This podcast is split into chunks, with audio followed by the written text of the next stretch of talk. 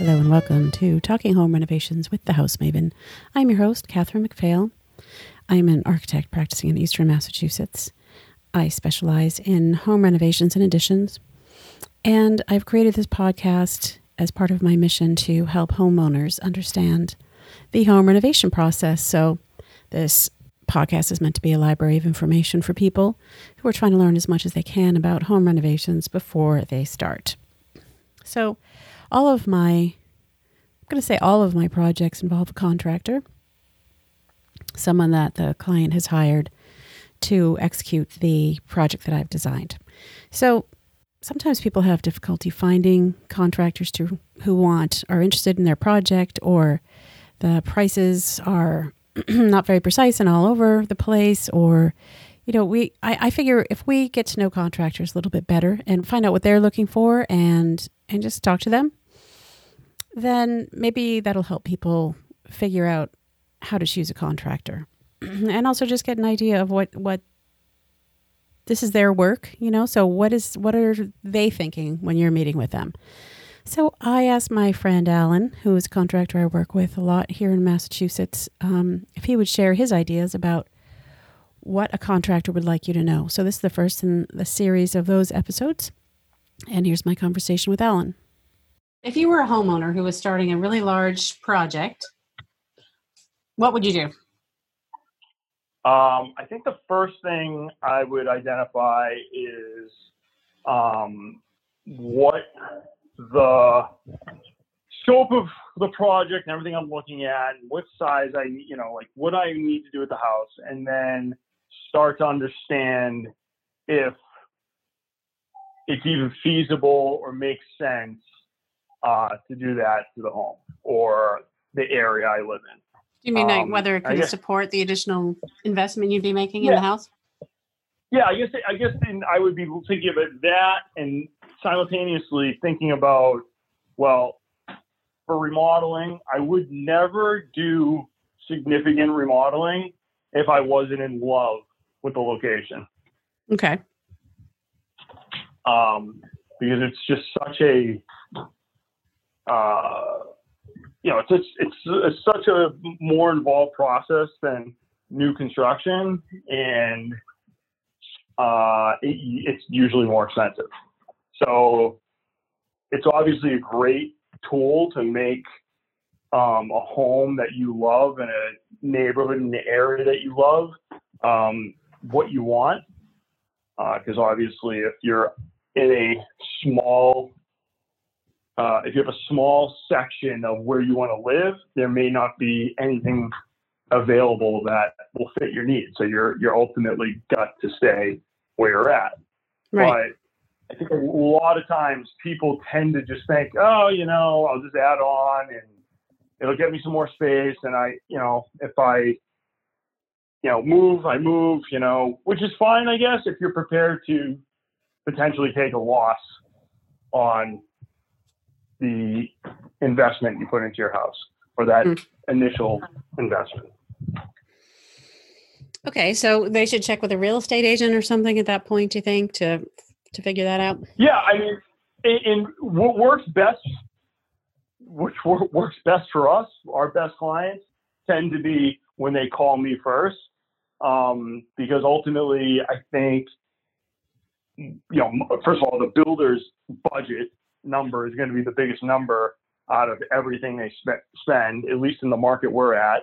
And, mm-hmm. um, you know, I try to point them and guide them in the right direction, you know, in that initial meeting. So, you know, this process is going to take a long time, no matter what. I just try to give them, point them in the right de- direction. So they're focused in and wasting the least amount of time on that process, you know, to go to a designer and develop a, a set of plans and get even through a concept phase and then start pricing it out and not have talked to some builders or someone that knows the budget. I would also, like you said earlier, talk to a realtor. I think that's a great first step. Um, talk to a bank, how you're going to finance it, everything else, because I'd say fifty percent of my clients are financing the projects, mm-hmm. not just paying cash. Right. All, honestly, even if you are paying cash, talking to a bank and a construction loan is just another great check-in, because banks are never going to, you know, if you have these grand plans in mind, banks are like the most conservative person you can talk to. So they're going to like tell you right off the bat, yeah, like we don't believe in this project that it's going to have the end value you think it's going to have. Mm. So that's great first start, because, you know, uh, they're going to give you their conservative opinion right up front, right, and do their homework. That's a good point. I haven't heard, I haven't thought of that before, actually, because um, banks, banks generally never agree with what I want to do. So yeah, yeah, I mean, they're always, banks are conservative. That's why we put our, our monies in banks usually. True. Um, so all this being said, I mean, I'm all for people blowing the budget and spending a ton of money and doing some cool stuff, but, you know, at least have a baseline and in, in, in an informed, like, uh, baseline to make these decisions. So, um, you know, if there's some delta, because everyone says, oh, am I going to get the money back? Is it going to be, you know, what's the resale going to be? That tends to happen on every meeting. Right. Um, you know, you're remodeling for your home and to be there for, you know, twenty, thirty years, you're not really doing, the decisions you're making are not resale decisions. Um, right. They're like long-term investment, family, you know, the comfortability of living there, what you want. There's a bunch of different factors. So it's more about, I think, being being comfortable with maybe whatever that delta is from the resale value to maybe what you're overspending or risking. Mm-hmm. And, you know, if it's thirty thousand, if it's one hundred thousand, if it's three hundred thousand, whatever the number is, the client being okay with that number. Right. And then I feel like then it's a project that is worth doing. Right. So. Well, as an architect, how can I help them if they don't go to a contractor first? Should I, if they come to me, should I, should I hire a, um, like an estimator? Should I, I, I don't like to ask contractors for detailed bids. I really hate that anyway, but just because well, I know it takes well, time and. It, it's a, it's, a, it's definitely a, um, it's definitely a like gray area, and it gets everyone in a little bit of trouble. I tend to just shoot from the hip, which isn't always the best because, you know, I can scare people off and I could be a little wrong or whatever. But like at the end of the day, I have a pretty good instinct of what the costs are. So like if you had a project and someone was asking all these questions that they typically ask me, mm-hmm. and you wanted to shoot me a call, I can give a, a ten minute conversation to say, hey, we're doing this, this, and this. They're in this type of vein, you know, vein of spending and, and quality of product. And then, yeah, I, you know, it's going to, I usually, I, I started to use the word minimum. It's going to be a minimum of this. Yeah. Uh, you know, like for a bathroom remodel for us, I know, cause we've done so many and now I'm so dialed into the price. You know, last year I was saying a minimum of thirty thousand. Like mm-hmm. I have consistently, I'm on my fifth or sixth bathroom this year. We haven't gone under thirty-five K. Now this is Most just a, of them are higher. That's just a regular Without, bathroom, or is it a master bathroom? Yeah, or like a, no, just gutting a kid's bathroom, putting it back together with like a good, decent Kohler package is like thirty-five thousand. Wow. Enough. Yeah. You know, even to me, that um, seems like, it seems like a lot. And when, so when people say to me, wow, that seems like a lot, I, I yeah, it seems like a lot, but it, it all adds up. So It's yeah, to- we break it all out and everything. It's just, you know, this, uh, it's, it's just a, you're stuffing almost every subcontractor it takes to build a house into an eight by eight room. And, right. um, and usually there's, you know, and everyone's got a different, and again, this is where it's hard to rate apples to apples because everyone's got a different touch point on quality and what they expect and, Right, you know, right, right. No, I know. I, I'm not trying to say you're yeah. expensive. I'm just saying that no. just con- construction no, just, and renovation is expensive. It just is expensive. So, but the internet, yeah. here's the problem is that the internet, if you Google how much is a bathroom renovation, if people Google it, you they'll tell you seven thousand, eleven thousand. Yeah. The internet's just wrong. I mean, we're in the Northeast, so maybe it's more. here, but yep. I don't know. The internet. Well, so I and just to, we're maybe getting a little off topic, but like I can tell you that I compete with a certain person. We get, you know, a lot on bathrooms, and I've had two that I came in at fifty and he's been at twenty, like mid twenties. And, you know, both bathrooms I've actually was awarded the jobs because I kind of pushed and asked, you know, to review like this, not review the bid, but like review. They, they kind of have his bid, I have mine, and we just talk it through. And, you know, it's all the, the, the proposals of where these things are won and lost for, for clients is, you know, there's so many things excluded. There weren't the proper allowances. So you can just make anything look, yeah, look more appetizing than it actually is. And then once you start construction, it's pretty difficult to fire guys, you know, fire a contractor. Mm, I mean, it is. It, it is difficult. Like you can throw someone off your job, but if you're in the middle of a bathroom and you don't have a bathroom, and you don't like your contractor or whatever, well, call an M B A up to come come jump right in is not going to, or anyone that's any good. It, so that's where I think sometimes contractors tend to get a little bit of a bad rap, or can get a bad rap, is because, you know, you can massage language to potentially sit there and change order someone the entire process. Yeah. That's true. And they might not know that the allowances aren't realistic and no. that sort of thing. Yeah. Honestly, I feel for any person doing this, um, doing projects or, you know, trying to pick an architect, pick a, uh, pick a contractor. Like it, it's, it is, it is very, very hard because there's no standardized way of pricing, really. There's no standardized way of standardized way of actually building. There are, I know, you know, I have a lot of friends that are contractors. We all have different approaches. We all do different things. We all are tuned in to different uh, aspects of the home that we think are important to us. Um, and like for someone who doesn't know anything about this in- industry, you're kind of just like, well, who do I believe? And what's the right way? And you can do all the research research in the world. It's just it, it, it's a hard it's a hard thing to to understand and dial in. That's why first and foremost you just need to gather information in the beginning, kind of get your bearings and your your you know as best you can of like what the process is like. Talk to multiple people, and then at the end of the day, you just have to pick people you trust because. You know, if you value your value your time, you're never going to be an expert, and that's why you're hiring, you know, me or you or whoever it is. That's true. That's a good point, because there's a re- it takes time. It does take time to figure out what's happening, and I I do have clients who really get concerned about doors, for example, and they're like the exact everything about the door, and they don't need to know everything about the yep. door. They need to trust me and the contractor yep. to choose the right door, whether they need a thermal, whatever, whatever. Like they don't have to learn everything there is to know about every component that's going into the house.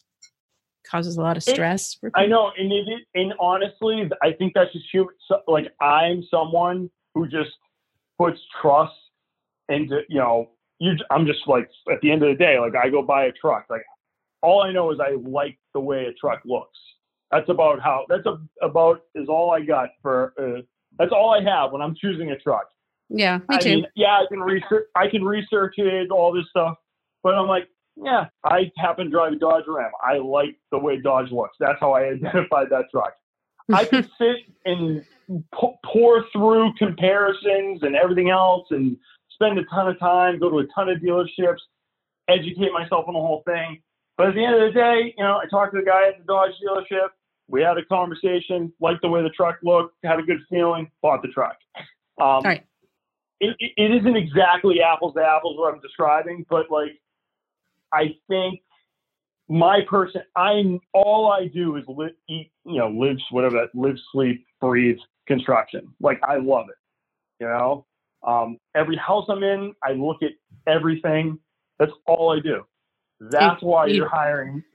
You Nick. Judge them, you mean? Like when you go to your friend's house and you see what they did to their houses? You're, you're... I, I guess maybe I'm a little judgy sometimes. But at the end hey, well, of the I day, am. I am. Um, I mean, at the end of the day, I, I every construction site I drive by, yeah, is it, yeah, is there a component of, oh, what are they doing? This and that. But I, I am like, I soak up information when it comes to construction. It's just something I'm into and passionate about. So right. like for me to learn, it just happens naturally. Now you asked me to like learn about economics or investing. Like I think investing is kind of interesting, trading stocks, but mm-hmm. like, I don't even understand how E-Trade works. Like, and you know, I think that's a pretty simple thing probably for most people, but like, I don't do it. My, you know, my money goes to a financial advisor and right. I hope to, and I hope to, I mean, I, I you hope to God that. that I know, yeah. I'm being a little sarcastic, but how I found that guy is actually a perfect example. How I found that guy. I worked with him, you know, for a little while in his house. We built a friendship. He showed me some stuff. It, you know, like I had I, a couple of other people knew him, told their money was with him. So it's like that's when you're dealing with large investments, mm-hmm. I'm always shell shocked, like how people are just so ready to give like, oh, I want to get going right away, yeah. you know? And um, there's definitely some amount of effort you got to put in and because no one really is looking out. Like you have to look out for yourself when you're doing this. You can't just go and be like, you know, whether it's taking the cheapest price or even just going to a guy who doesn't, who's ready to build whatever you hand them. I mean, I get plans all the time and I just like, no, I'm not going to do this. Like, doesn't make sense. You know, it, it, I feel, I would feel like I'm taking advantage of you by not at least giving you some of my experiences from before that maybe we can learn from before we start putting a shovel in the ground or ripping the house apart. Yeah. Yeah. Um, so I do find that sometimes contractors do go ahead and build whatever they feel like building instead of what I drew. Well, I think some, uh, yeah, that's not good. I think that's why, like, you know, you and I working, like I enjoy working with you because it's a, it's a nice collaboration. Yeah, um, I appreciate collaborating. And that's why I always want to actually work with a contractor who's going to be working on whatever the project is, even if it's just to get his input on what we're designing. So to me, that works out much better than just handing it off to someone I've never even really met. Yeah. And, you know, that's big for me. Like I'm, and that's what I preach to like when I go to these meetings is, you know, this is not, what I have done over the years is have cultivated a ton of relationships and have, some have been bad that I don't use anymore. You know, some have been great that I've been trying, that I try to, you know, manage and keep. And like, I am bringing my entire, when you hire me, I'm bringing that entire network with me. I think a lot of people feel like guarded and they think, oh, I, Alan or whoever the con- contractor is, is trying to get a bigger job. Mm-hmm. I, at the end of the day, don't, I mean, we do projects that are two thousand dollars and we do projects that are over a million dollars. two thousand dollars I don't really care at the, end, at the end of the day what we're doing, you know? Um, mm. It's, does it, does it make sense to phase something when you can maybe push your budget and get it over and done with, no, you know, frustration levels over and done with, and you're, it's going to be cheaper to do it all at once than it is to come back, rip stuff apart, now, re, you know, do some rework and get back onto, you know, the same footing. Then you're going to, then in phase one, you got to remember to plan and do everything for phase two or get it ready. You know, half, half the time you're going to miss something. It's just the nature of construction. It, it, you know, it's a bunch of human beings all working together, and you know, human beings are, are make mistakes. So, um, the more you can hedge against not ripping things apart twice, the, the better. You're right. No, that makes sense. Anything else anybody should know that you would wish people knew before you go to their house to talk to them for the first time? Um, Well, anyone that listening is listening to this now, I can tell you what I tell everyone. Remodeling is, I usually use different words, but I'll be a little more tame on this. It's brutal. Yeah. it's, not, it's not fun. The process uh, is disruptive and changes your life. At the end of it, you can have an unbelievable product and you can enjoy whatever we've done for a long, long time. But, um, you know, when I first started, I tried to sugarcoat it a little bit, to be completely honest. You know, I, I didn't want to, like, get people upset and freak them out. And now I'm just like, you know, we do as much as we can to make it as painless as possible, but that all costs money. So if you want to feel no impact to the job, that's going to cost a lot of money. You know, we have to set up barriers and temp kitchens and all this stuff. So there's always a balancing act with that. So that's another thing to think about. You know, if you're going to do a half a million dollar renovation, most likely that's going to be at least six months. Um, a lot of times it's, you're not able to live in the house um, while it's happening. Mm-hmm. Um, you know, maybe for portions of it. A lot of times people try to live there. I've gotten pretty rigid now. Um, I actually didn't even bid a job a year ago, or, and they just started a good sized project in Reading, but they wanted to stay there. Little ranch, they're going to go up, go out the side, go out the back. And they're like, well, we're not touching really the ranch, like where we're living. It's just like, no, no, just no. Th- I know what that's going to be like, and it's not. It's just not a real. It, real. It, it can't be done in a manner of qual. You know, that'll be quality um, with people living there. Yeah, it's I know. It's going to be too difficult. Well, I talked to um, someone a few a few months back about about that about living in the house. It was about the toxicity of the process. You know, about um, lead and asbestos and mold and all that. Yep. So yep. Yeah, he said definitely better just to, it's healthier to move out. So yeah, I mean, I know, I know a lot of people I, think I they agree. Can't afford that on top of everything else, but I think people should budget for that. Even, you know, even it's going to be another twenty-five hundred dollars a month for rent, which it is around here. Yeah. Uh, I think, and, and you know, that is also, again, that's why I talk about the moving aspect of it, because if you're not really in love where you're at and it's not what you want exactly, and you're trying to force a round peg into a square hole or a square peg into a round hole, um, it it's it just doesn't it, to me it just doesn't seem worth doing. Um, but again, you know, at the end of the day, everyone's different, uh, so right.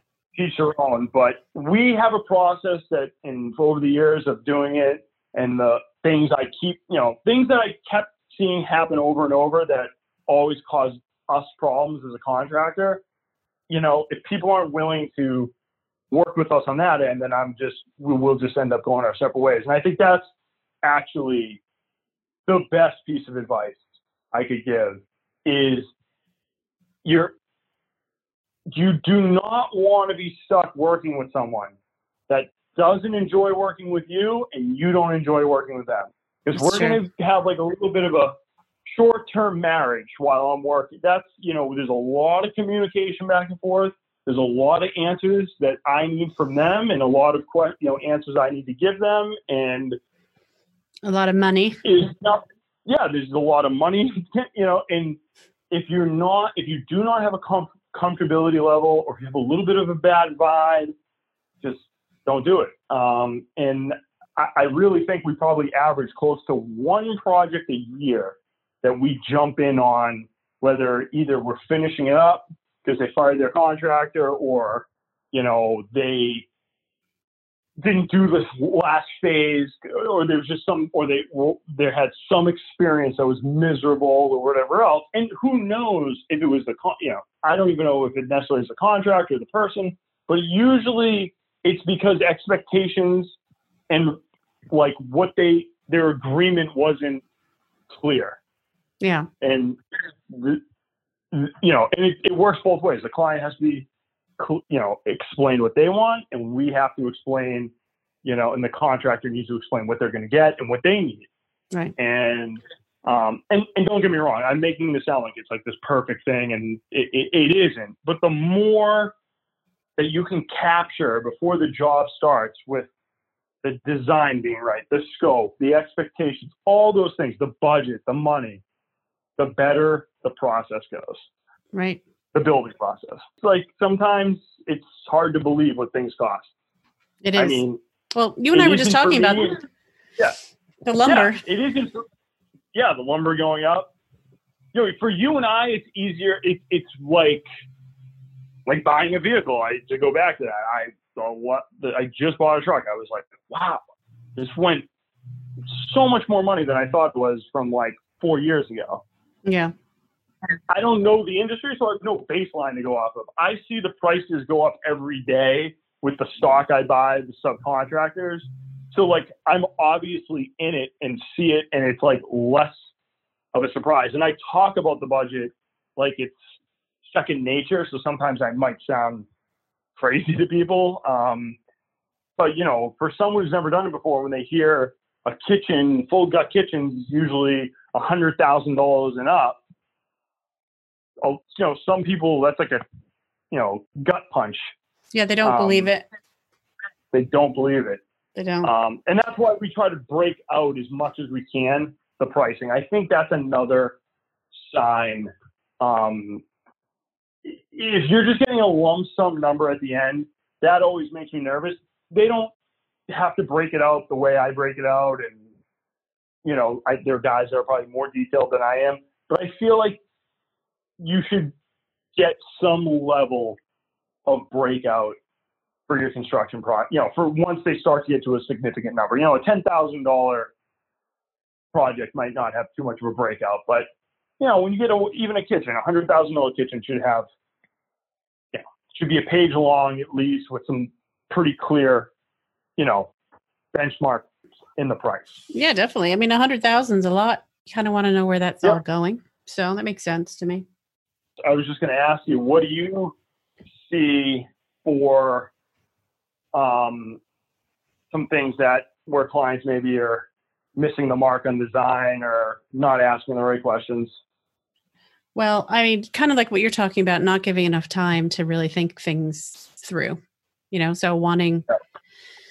to apply for a permit in two weeks. Which I actually just took a job like that, but that's not a good idea. That's not a good idea just to apply for the permit and um, think you're going to figure it out along the way. Because I, I um, hope they don't listen to this podcast, but I don't think it's such a great idea to do that that way.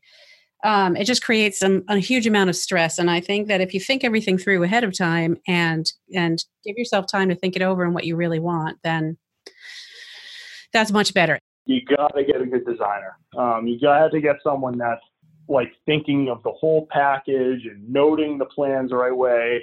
You know, you don't need, it, that doesn't mean you have to go out and spend a tremendous amount of money, but like you have to put a good chunk of time and effort and money into developing a good set of plans. And then it makes the uh, builder comparison much, much better. And more so than that, it's you're eliminating extras or talking about add-ons in the design phase, which is a lot cheaper than when you start talking to me about it in the building phase. True. Yeah. A handful of decent-sized extras in the middle of a project, the premium that someone's going to char- uh, pay for those would probably be worth the, you know, added expense of hiring a designer that is taking you step by step through the process and giving a good set of plans. Yeah. Yeah. I mean, uh, they're also contract documents, so nobody has to make any assumptions either way. Because yep. yeah, right, right there, that's what you're getting. Yep. No. Absolutely. Well, I know you're a busy guy, so I appreciate you talking to me today. Thanks, Alan. All right. Thank you, Catherine. Well, thanks for listening. And thanks again to Alan for taking the time to talk to me about what a contractor would like you to know. it's just building a relationship really with contractors and um, just finding somebody you want to be in a relationship with essentially, and then um, kind of listening to their advice and learning from them. So as always, this podcast is a production of my architecture firm, Demios Architects. And you can learn more about um, the various downloads I have, the blog posts, the videos, other things on my website at demios architects dot com. And I am launching a new um, Ask an Architect design helpline. So that would be just for a one-off, um, you know, an hour of architectural advice. And that could be very useful for uh, for people who already... who are doing their own design or have questions about how to hire an architect or a contractor, how to get ready for their project, any of these applications uh, for people all over. So I hope that some of you will check that out. Again, that's ask an architect dot live. Thanks again for listening, and see you next time.